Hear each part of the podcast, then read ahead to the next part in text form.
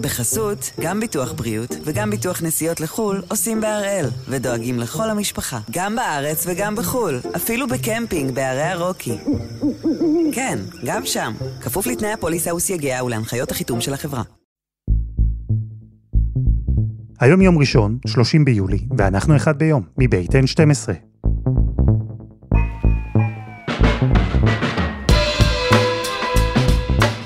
אני אלעד שמחיוף, ואנחנו כאן כדי להבין טוב יותר מה קורה סביבנו, סיפור אחד ביום, בכל יום.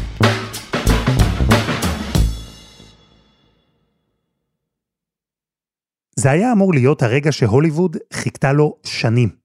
אחרי תקופה ממש לא קלה, אחרי שהיו מי ששאלו אם הקולנוע, ההוא, האמיתי, זה שקונים עבורו כרטיס ופופקורן ויושבים באולם בדיוק ליד האיש שלא מפסיק לדבר, אנשים שאלו אם הקולנוע הזה יכול בכלל לשרוד את כל השינויים הענקיים שקרו בעולם. והנה, הגיע מה שזכה כבר לכינוי משלו, לערך ויקיפדיה משלו, מה שהפך לתופעת רשת ויראלית. ברבנהיימר. Barbenheimer is the most exciting uh, cinema moment of this year. שני סרטים ענקיים, מאוד מאוד שונים אחד מהשני, יצאו לאקרנים באותו יום. ברבי, הוורדרד משהו, ואופנהיימר, הקודר משהו. בכל העולם מתפתח שיח, ויכוח אפילו. איזה משני הסרטים תלכו לראות קודם? I think actually start your day with Barbie, then go straight into Oppenheimer. My suggestion would be Barbie first, Oppenheimer for lunch, and then and then a Barbie chase. Decided it'll probably be like Oppenheimer first and then Barbie, I think. זו הרגישה כמו התחייה של הקולנוע, האולמות מלאים. ההתרגשות הזו באוויר סביב סרטים שיוצאים למסך הגדול לא הורגשה כבר שנים. זו תעשייה שכאילו נולדה מחדש. והנה, בפרימיירה החגיגית שנערכה לאופנהיימר בלונדון, הגיעו השחקנים הגדולים והמוכרים בעולם. היה שטיח אדום מהודר, כלי תקשורת מכל העולם, כולם התלבשו יפה, אבל כמה דקות חלפו, והשחקנים, רוברט דאוני ג'וניור, מאט דיימון, ג'וש הארטנט, כל אלה, עזבו. Sorry. כן, זה אולי מעט קשה לדמיין בסיטואציה כזו, אבל העזיבה ההמונית, המאוד מתוקשרת והלבושה בחליפות ושמלות יקרות, קרתה בגלל שביתה. שביתה שעליה הכריז איגוד השחקנים בהוליווד. שביתה שעוסקת בכמה נושאים, כמו מכונות, שאולי יחליפו את בני האדם, ושירותי סטרימינג, כמו נטפליקס, שאולי יחליפו את הקולנוע.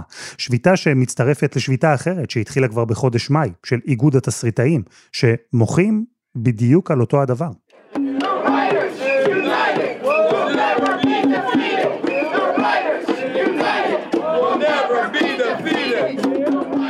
הפעם אנחנו עם הרגע שבו הוליווד נעצרה.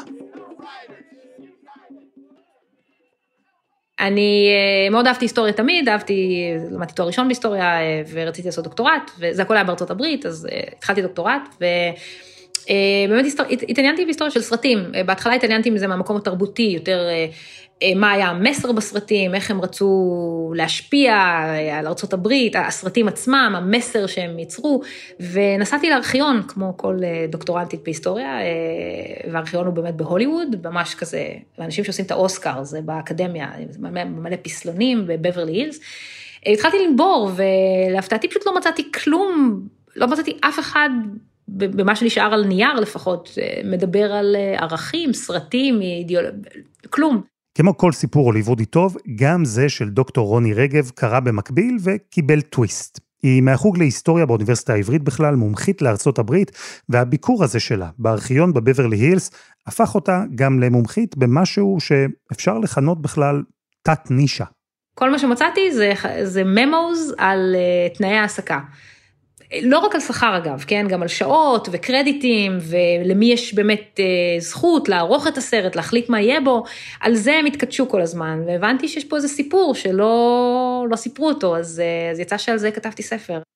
הספר שכתבה דוקטור רגב נקרא Working in Hollywood, והמומחיות שלה לענייננו היא על יחסי העבודה בעיר הסרטים, בתעשייה הנוצצת בעולם. תעשייה שיחסי העבודה שבה התעצבו באופן שבו הם קיימים גם היום בעצם, לפני כמעט מאה שנה. זה סיפור של שנות ה-30 בארצות הברית, זה סיפור של ה-New Deal, פרנקלין רוזוולט אחרי השפל הגדול, עולה, עליית מדינת הרווחה, עם כל מה שמשתמע מכך, אה, ובין היתר בארצות הברית הסיפור הזה כלל גם את עליית ארגוני העובדים. אה, הממשלה של פרנקלין רוזוולט העבירה מספר חקיקות, מספר חוקים שמאוד הקלו על התארגנות של עובדים וגם הבהירו שהמדינה תעמוד אה, לידם ותגן עליהם, שזה בניגוד להיסטוריה ארוכה של אה, ממשלה שנלחמת בארגוני עובדים ונעמדת תמיד ליד צד המעסיקים.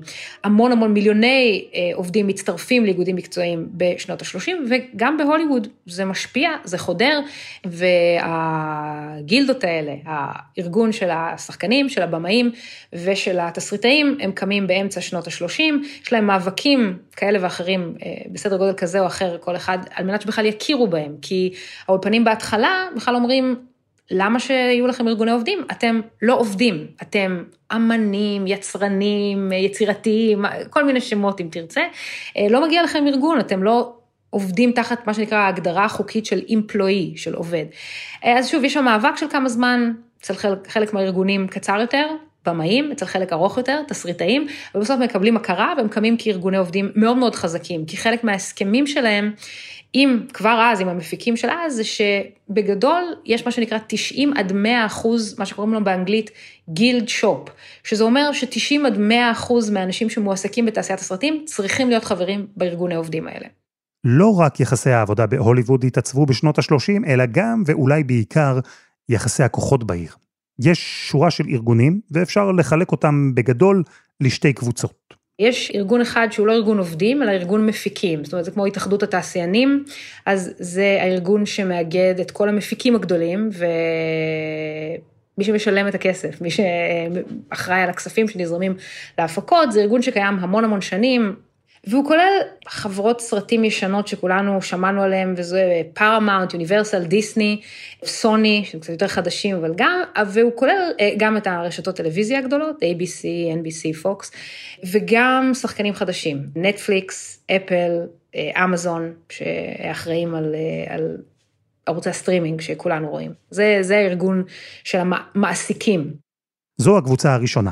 המפיקים, מה שנקרא ה studios, האולפנים, שגם מממנים את ההפקות, הם מאשרים או דוחים אותן, ואז בשנות ה-30 הם היו גם הבעלים של בתי הקולנוע שהקרינו את הסרטים, והם גם אלו שגרפו את הרווחים הגדולים, במקרה שהיו רווחים לגרוף. במקביל יש לנו את ארגוני העובדים, והארבעה הארגונים האחרים זה הארגון של התסריטאים, שנקרא Writers Guild of America, הארגון של השחקנים של ה-Screen Actors Guild, ארגון של הבמאים, Directors Guild of America, ויש גם ארגון של מוזיקאים. ואלו שתי הקבוצות, אלו יחסי העבודה, אלו יחסי הכוחות שנוצרו בהוליווד. המפיקים, כלומר האולפנים, שהם המעסיקים הגדולים, ומולם כל היתר, העובדים. ואחרי שהתגבשו הארגונים האלה, הגילדות האלה, וקיבלו הכרה רשמית, התפתח גם מודל תעסוקה שאז, בשנות ה-30, היה יחסית פשוט. כן, השיטה בהוליווד אז הייתה, זאת אומרת, בלי להיכנס לזה יותר מדי, זה שהיו אולפנים מאוד מאוד גדולים, והיה להם המון כסף, גם היום יש להם, אבל בגלל שהם היו, גם הפיקו את הסרטים וגם הקרינו אותם. הם היו מעסיקים צבא מאוד מאוד גדול של עובדים, תסריטאים, במאים, זה, משלמים להם שכר, זה שבועי, כן, שכר שבועי, בין אם הם עבדו או בין אם לא. כשהם היו צריכים, הם מעסיקים אותם ולא. וזה היה הדיל, אנחנו משלמים לכם, שבוע שבוע, כן, כאמנים או כאנשים יצירתיים, אתם עושים בשבילנו עבודה, אבל המוצר שאתם עושים לא שייך לכם, הוא שייך לנו, ולכן אנחנו נקרין אותו בארצות הברית במיליון בתי קולנוע, אנחנו נקרין אותו באיטליה, נקרין אותו באירופה, באסיה, זה עניין שלנו, כי הסרט, מה שיוצא בסוף, הוא שלנו. זאת אומרת, ברגע שהם ייצרו סרט, זהו. אה, הם לא מקבלים כסף על ההקרנות שלו, לא, או משהו כזה. הם עשו סרט, שוב, אני מדברת על שנות ההקמה, שנות ה-30, עשו סרט, קיבלו עליו כסף, וזהו, עברו הלאה. אה, מוצר. זה היה המודל, ובאמת, אה, ככה קמה תעשייה, זה לא, אף אחד לא, לא הטיל ספק בעניין הזה. עד היום האמת, זה ככה, לגבי קולנוע, רק מה שמוקרן בקולנוע. יפה, זה היה המודל. משכורת קבועה תמורת מוצר, סרט. והמודל באופן טבעי עסק אז רק בקולנוע, אלא שכמה שנים חלפו, אנחנו כבר בשנות ה-60. ומשתנה חדש נכנס לתמונה, משתנה שהעמיד את כל יחסי העבודה בהוליווד במשבר. אז מה שקרה זה בגדול טלוויזיה, כי זה לענייננו, אבל היו עוד דברים קטנים ברקע, אני אזכיר אותם בחצי משפט. קודם כל, המבנה של תעשיית הסרטים השתנה. פסיקה של בית משפט העליון בסוף שנות ה-40 מפרקת את המבנה הזה שהזכרתי קודם, שאפשר שיהיה לך גם בתי קולנוע וגם אה, אה, אה, אולפנים. אתה צריך לבחור, או-או. אז החברות האלה בעצם מתפרקות או מתחלקות באיזושהי צורה. גם יש שינויים בדפוסי המס, מס הכנסה, שזה, אני, אני לא אכנס לזה, אבל זה גם מאוד משפיע, וגם טלוויזיה נכנסת כתחרות מאוד מאוד גדולה לקולנוע, שהיה עד אז, זאת אומרת, אמצעי הבידור מספר אחד, בלתי מעורער מבחינת הכנסות.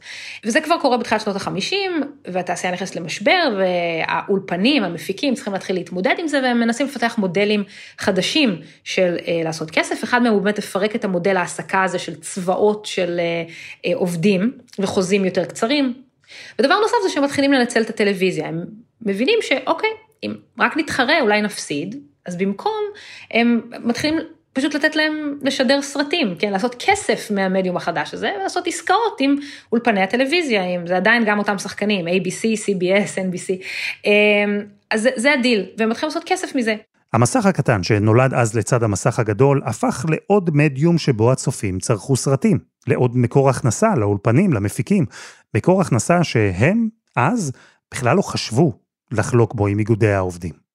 מבחינת ארגוני העובדים, שזה אגב גם התסריטאים וגם השחקנים, הם באים ואומרים, אבל שנייה, אנחנו כל השנים הסכמנו, אנחנו נעבוד, המוצר יהיה שלכם כסרט, אנחנו עושים סרט, אתם תשדרו אותו בבתי קולנוע.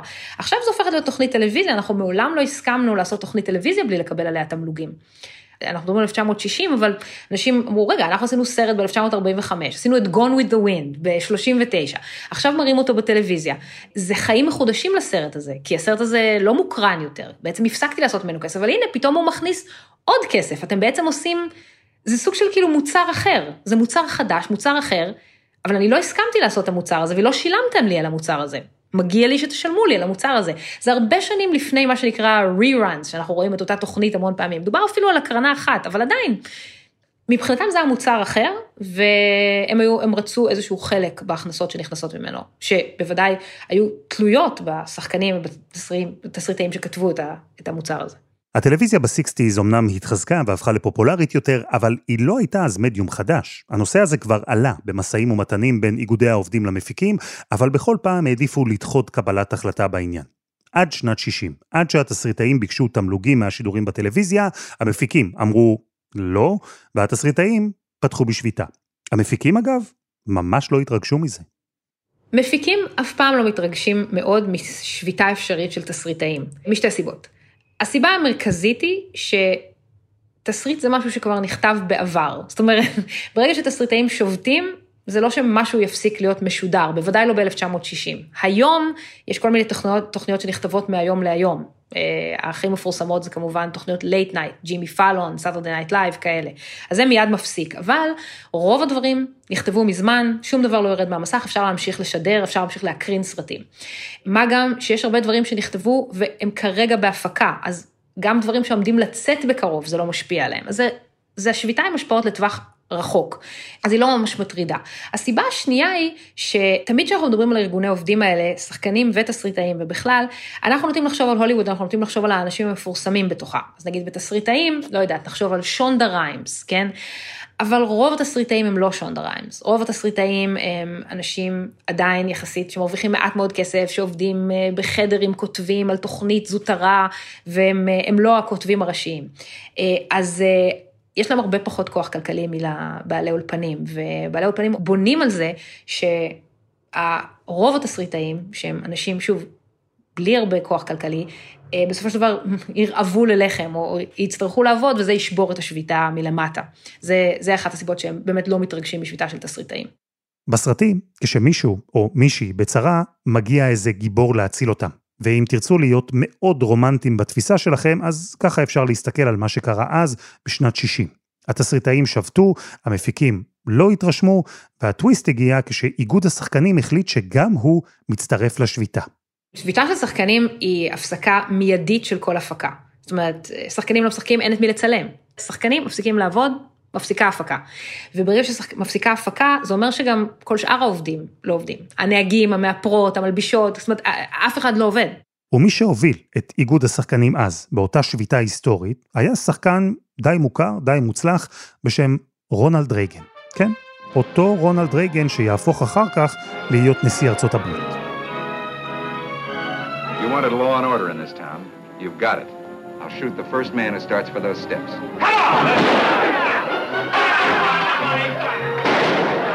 כן, זאת אומרת, רון אלרן היה ראש ארגון השחקנים בתחילת שנות החמישים, ואז הוא אה, סיים את הקדנציה שלו ועזב, וכשהם ידעו שהם הולכים להיכנס לשביתה, הם ביקשו ממנו לחזור, כי הם ידעו שהוא הולך להיות אה, מנהל משא ומתן מאוד מאוד אפקטיבי, שזה משהו להגיד על האיש בעצם אחד מהסממני ההיכר של הנשיאות שלו זה זה שהוא שבר את ארגוני העובדים בארצות הברית לגמרי.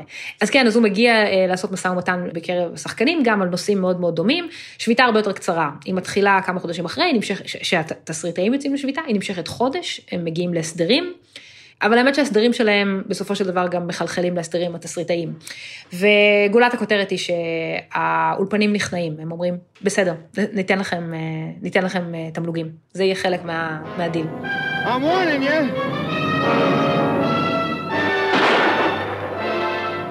חסות אחת וממש מיד חוזרים. בחסות, גם ביטוח בריאות וגם ביטוח נסיעות לחו"ל עושים בהראל, ודואגים לכל המשפחה, גם בארץ וגם בחו"ל, אפילו בקמפינג בערי הרוקי. כן, גם שם, כפוף לתנאי הפוליסה וסייגיה ולהנחיות החיתום של החברה. אנחנו עם שביתת התסריטאים והשחקנים בהוליווד, ועצרנו בפעם האחרונה ששני האיגודים האלה שבתו ביחד. שנות ה-60, עם הכניסה של הטלוויזיה ליותר ויותר בתים, האיגודים דרשו מהאולפנים תמלוגים על שידורים בטלוויזיה, ואחרי שביתה של כמה חודשים, הם גם קיבלו את מה שהם ביקשו. מאז, המצב נשאר פחות או יותר סטטי. היו לתסריטאים מאבקים, חלקם היו גדולים, סביב תשלומים ותנאים ושכר, אבל מבחינת מודל התעסוקה, הוא נשאר אותו דבר. השחקנים לדוגמה, לא שבתו מאז. עד עכשיו. כי אם הכניסה של הטלוויזיה שינתה את כללי המשחק בתחום, זה בדיוק מה שקרה עכשיו עם הכניסה של שירותי הסטרימינג. מדברים על העשור האחרון, שאנחנו חושבים על נטפליקס ואפל ואמזון ועוד אין ספור כאלה דברים, שזה הפך להיות בעצם מרכז התעשייה, יותר אנשים צופים מזה מאשר, זאת אומרת, או לפחות אותה כמות, ב- ב- כמו בטלוויזיה רגילה. ובתעשייה הזאת אה, של הסטרימינג אין נתונים, אנחנו לא יודעים כמה פעמים אנשים צופים, החברות לא משחררות את הנתונים האלה. ואני יכולה היום בבית ולשבת לצפות בפרק של חברים מאה פעם. שוב, הנתון הזה גם יישאר אצל נטפליקס ועשיתי את זה, וגם אין שום אה, תמלוגים. כן, אף אחד לא מקבל תמלוגים מזה. יש דיל בין חברת ההפקה של חברים לבין החברה שמרשים לה לעשות לזה סטרימינג, אבל, אבל זהו, בזה זה נגמר.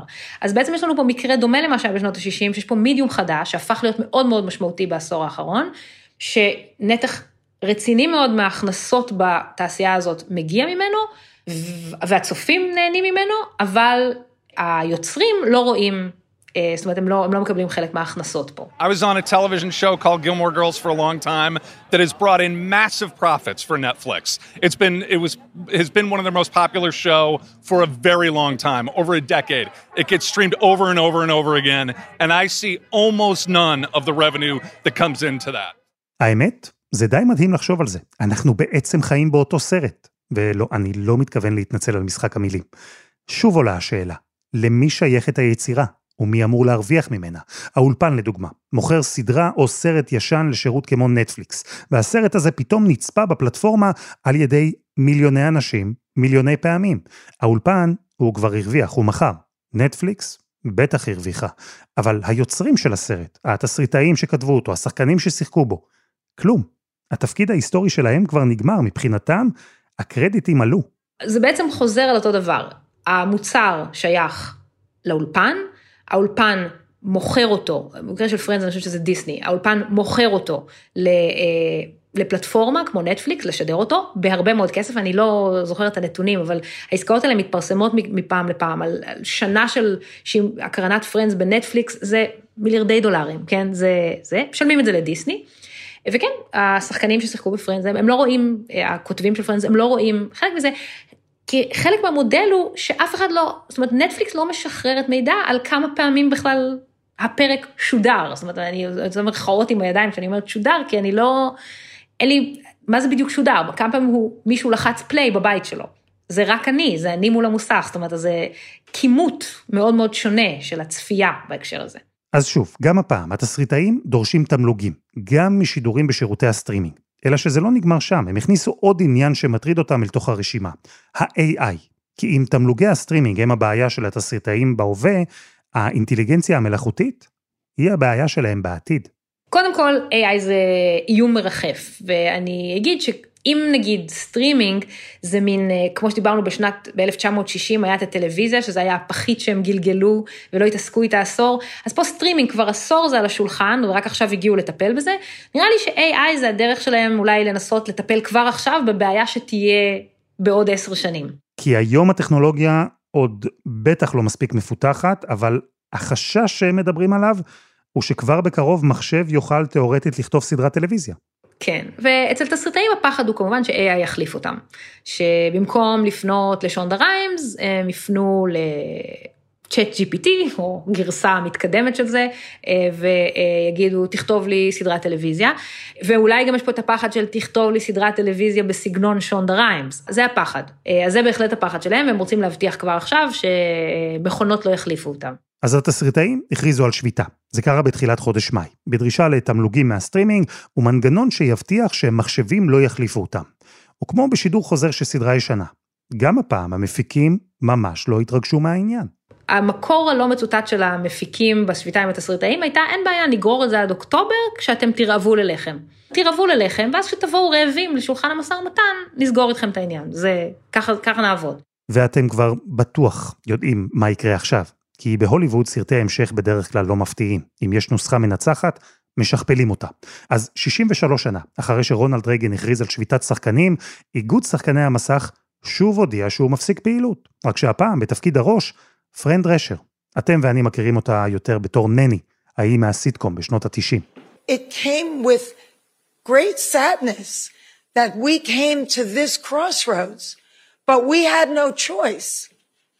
I am shocked by the way the people that we have been in business with are treating us, how they plead poverty, that they're losing money left and right when giving hundreds of millions of dollars to their CEOs. כן, השחקנים מצטרפים, הם הגיעו למשא ומתן, אני חושבת שבין היתר בגלל ה...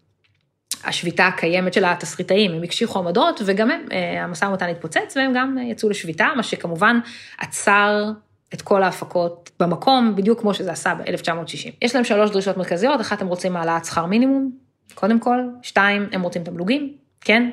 שלוש, יש להם גם דאגות לגבי uh, artificial intelligence, אצלהם זה קצת אחר, זאת אומרת, הלחץ שלהם זה uh, השימוש ב-AI של דימויים, של, של, זאת אומרת של וידאו, של חזות, והפחד שלהם זה נגיד אתה תחליט שאתה הולך להיות שחקן, תלך לעשות סקרין uh, טסט, לעשות מבחן בעד, או אפילו סצנה קצרה בשביל אולפן, ישלמו לך על הסצנה הזאת, אבל גם על הזכות לסרוק את הדמות שלך, ומעכשיו לעשות סרט שלם איתה, פשוט שאתה לא תנכח בו.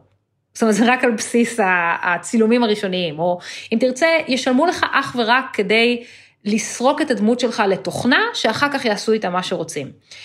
ושחקנים רוצים איזושהי הבטחה שיהיה שימוש מוגבל בעניין הזה, או שיהיה פיצוי על שימוש בעניין הזה, וגם כאן האולפנים לא ממש מסכימים לדון בזה כרגע באיזושהי צורה משמעותית. מה שמעניין אותי, ואני מוכרח לשאול, וזה נכון בכל איגוד עובדים, אבל אולי אצל השחקנים זה נכון יותר מאשר במקומות אחרים. הרי אי אפשר להשוות נניח את uh, ג'ורג' קלוני לאיזו uh, שחקנית סלש מלצרית שרק עכשיו התחילה את הקריירה שלה. הפער ביניהם פה הוא עצום, הם כאילו בכלל לא באותה קבוצה. אז הם כן ולא באותה קבוצה. זאת אומרת, מצד אחד, הם כן באותה קבוצה, הם חברים באותו ארגון, כן? שארגון ש... הרבה ממה שהוא עושה זה לדאוג לשכר מינימום, אבל שלא מטריד כל כך את ג'ורג' קלוני, אבל מצד שני הוא גם דואג להסדיר את שעות העבודה, אסור לעבוד יותר מ-X שעות, בטיחות במהלך העבודה, כן, כל מיני דברים כאלה. אבל זה נכון שהארגונים האלה הם מוזרים יחסית לארגוני עובדים אחרים, בגלל שיש בהם אנשים שכנראה ירוויחו את השכר מינימום, השחקנית הזאת שמשחקת המלצרית, ויש באמת ג'ורג' קלוני שעושה משא ומתן ספציפי על החוזה שלו ומרוויח מיליונים. אז זה נכון, אבל זה הכוח של הארגון הזה, כי בזמן שהארגונים האלה, זאת אומרת, הכוח שלהם הוא שגם ג'ורג' קלוני חבר בהם, הוא לא יכול לעבוד בלי להיות חבר בהם, ולכן כשהם יוצאים לשביתה, גם ג'ורג' קלוני יוצא לשביתה, ולכן נכון שהמלצרית לא ממש מטרידה את האולפנים, כי הם ימצאו מלצרית אחרת בתיאוריה, אבל עם ג'ורג' קלוני בשביתה זאת בעיה מאוד גדולה. כי אין עוד ג'ורג' קלוני, אי אפשר להחליף אותו ספציפית. אז השחקנים הכריזו על שביתה. הג'ורג' קלוני והרוברט דאוני ג'וניור והמט דיימון של העולם יצאו להפגין, זנחו פרימיירות, הפסיקו להתראיין לקידומים של סרטים, הם לא מצטלמים יותר לפרויקטים חדשים. ומהר מאוד מצאו לעצמם מה שכל סרט טוב צריך, את הנבל. ועבורם זה בוב אייגר, מנכ"ל דיסני, שבתור ראש של אולפן ענק, שיש לו גם שירות סטרימינג ענק, תקף את השובתים. There's a level of expectation that they have that is just not realistic. And they are adding to a set of challenges that this business is already facing that is quite frankly very disruptive. So they're not being realistic? Uh, no, they're not. Why not? I can't, I can't, I can't answer that question. I... הוא האשים אותם שהדרישות שלהם לא ריאליות, לא של התסריטאים ולא של השחקנים. בטח לא בתקופה הנוכחית, הוא אמר. והקים עליו המון ביקורת, גם מצד כמה מהשחקנים הגדולים והמוכרים ביותר בעולם. קחו לדוגמה את בריין קרנסטון, משובר שורות. What we have put forth in the negotiations is not unreasonable. It is not unfair. Uh, we've got a message for Mr. Iger. We will not allow you to take away our dignity. We are union through and through, all the way to the end. Thank you. God bless you. And stay together. We will win this fight. God bless you. תראו, יש בהוליווד הרבה דברים שמייחדים אותה. להיות uh, תסריטאי או שחקן זה לא בדיוק שווה ערך ללהיות פועל במפעל. אבל, וזה כנראה הדבר המעניין כאן, יש בהוליווד לא מעט דברים שהופכים אותה לזהה לכל מקום עבודה אחר. גם שם מפחדים ממכונות שיחליפו אותם. גם שם העובדים נלחמים בבוסים, מתלוננים שדופקים אותם, שדורסים אותם. גם היא, אפילו היא, עם כל האירועים הנוצצים, הכוכבים על המדרכה וכל הקלישאות האחרות שאפשר להצמיד להוליווד, גם היא בסוף סוג של מפעל.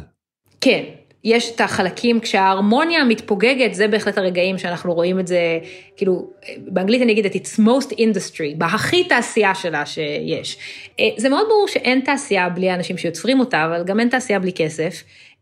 אני חושבת, אני באמת חושבת שבבסיס זה העניין, זה חושף את זה שזו תעשייה, זה מאבק על זכויות עובדים. זה זה, זה, זה, זה מה שזה, זה מאבק על זכויות עובדים, על הזכות שלהם להתפרנס בכבוד, על הזכות שלהם להרוויח. משהו ממה, מהיצירה שהם אחראים לה. זה, at the end of the day זה בדיוק על זה. כמה הם ירוויחו, זה, זה, זה לא ישתנה. בעלי האולפנים ימשיכו להרוויח הרבה יותר. פי 30, פי 40, פי 100, פי 200. זה, זה, זה ימשיך, זה לא ישתנה. אבל בבסיס יש פה דאגה לזכויות, שוב, לזכויות הבסיסיות שלהם, לכמה הם מרוויחים ולזכות שלהם להתפרנס בכבוד, גם במעמדות הנמוכים של הקטגוריות האלה. זאת אומרת, לא ג'ורג' קלוני, אלא אותה מלצרית שמשחקת, מי שמשחקת את המלצרית בסרט שהוא משחק בו. דוקטור רוני רגב, תודה רבה. תודה לך. וזה היה אחד ביום של N12. אנחנו מחכים לכם בקבוצה שלנו בפייסבוק, חפשו אחד ביום, הפודקאסט היומי. העורך שלנו רום אטיק, תחקיר והפקה, רוני ארניב, שירה הראל, דני נודלמן ועדי חצרוני. על הסאונד מור ארטוב, יאיר בשן יצר את מוזיקת הפתיחה שלנו, אני אלעד שמחיוף, אנחנו נהיה כאן גם מחר.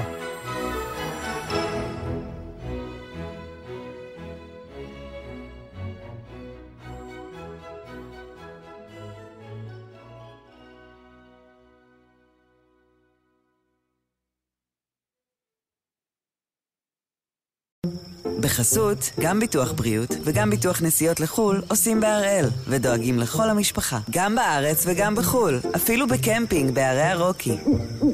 כן, גם שם, כפוף לתנאי הפוליסה וסייגיה ולהנחיות החיתום של החברה.